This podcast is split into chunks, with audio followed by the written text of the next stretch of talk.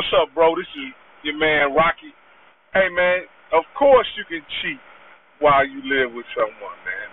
You just have to be extra careful and you have to be detailed in your preparation to cheat, man. I mean, you have to you have to be able to uh, pay attention to details and cross your T's and dot your I's. But hell yeah, yeah, hell yeah, you can cheat. You can do anything if you put your mind to it. Yeah, bro, you don't know how you took me back when you uh posed that question, man. I'm a old I'm an old guy, man. I'm 48 years old. Well, I'll be 48 on uh, Sunday. So I done done some wild shit in my time, man. And so when you pose the question, question, that shit brought some shit back that I had suppressed, that I had hid, you know. But yeah, man, that's a hell of a topic, man. And uh, and uh, but but I tell I tell any young cat, man, that's coming up, instead of doing all that hiding and deceiving shit, man, just be honest, man. Just be fucking honest, and you'll live a much happier life. Since I I turned 33 uh, several years ago, and I decided I was gonna be honest, and from then on out, I, I've had a blissful life, for sure. My ducks my swans. Welcome to the pond. My name is Dorian, songwriter based in LA by way of Indianapolis, Indiana.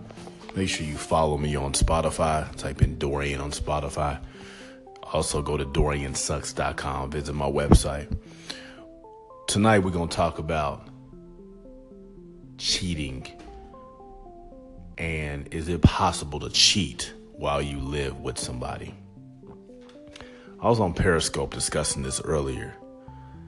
And the reason I was thinking about it because over the past couple of weeks when I've been out, I've been at the mall, I've been at restaurants, sitting at a bar watching TV. Women have been coming up to me a lot more and talking to me. And I usually don't think anything of it. I just let it ride.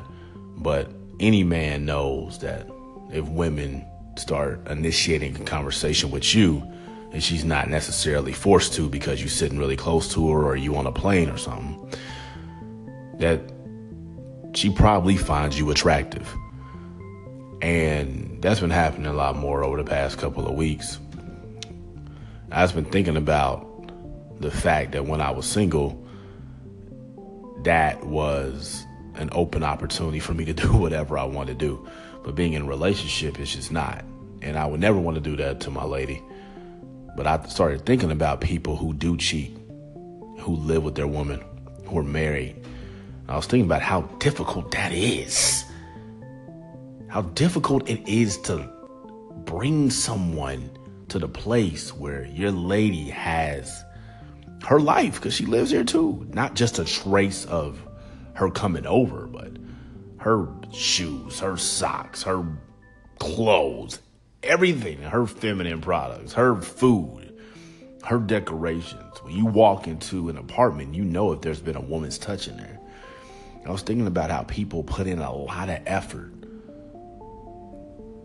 to cheat when you live with somebody. And if you can apply that much effort, and like my man Rocky said, you put your mind to it, you can do anything. If you think it's that important to go get another piece of ass, won't you apply that same energy to something else? Won't you apply that same energy to a business? Won't you apply that same energy to learning another language? Won't you apply that same energy into learning about the stock market and investing? So that way, when you watch CNBC or you read the Wall Street Journal, it doesn't look like a foreign language to you. Why don't you put that energy into something that's going to be productive in your life? Because the fact that you can be that cunning and that charismatic with cheating, but you can't apply that same fortitude into something that's genuinely going to better yourself that's a huge character flaw. And as men, we got to be able to identify that.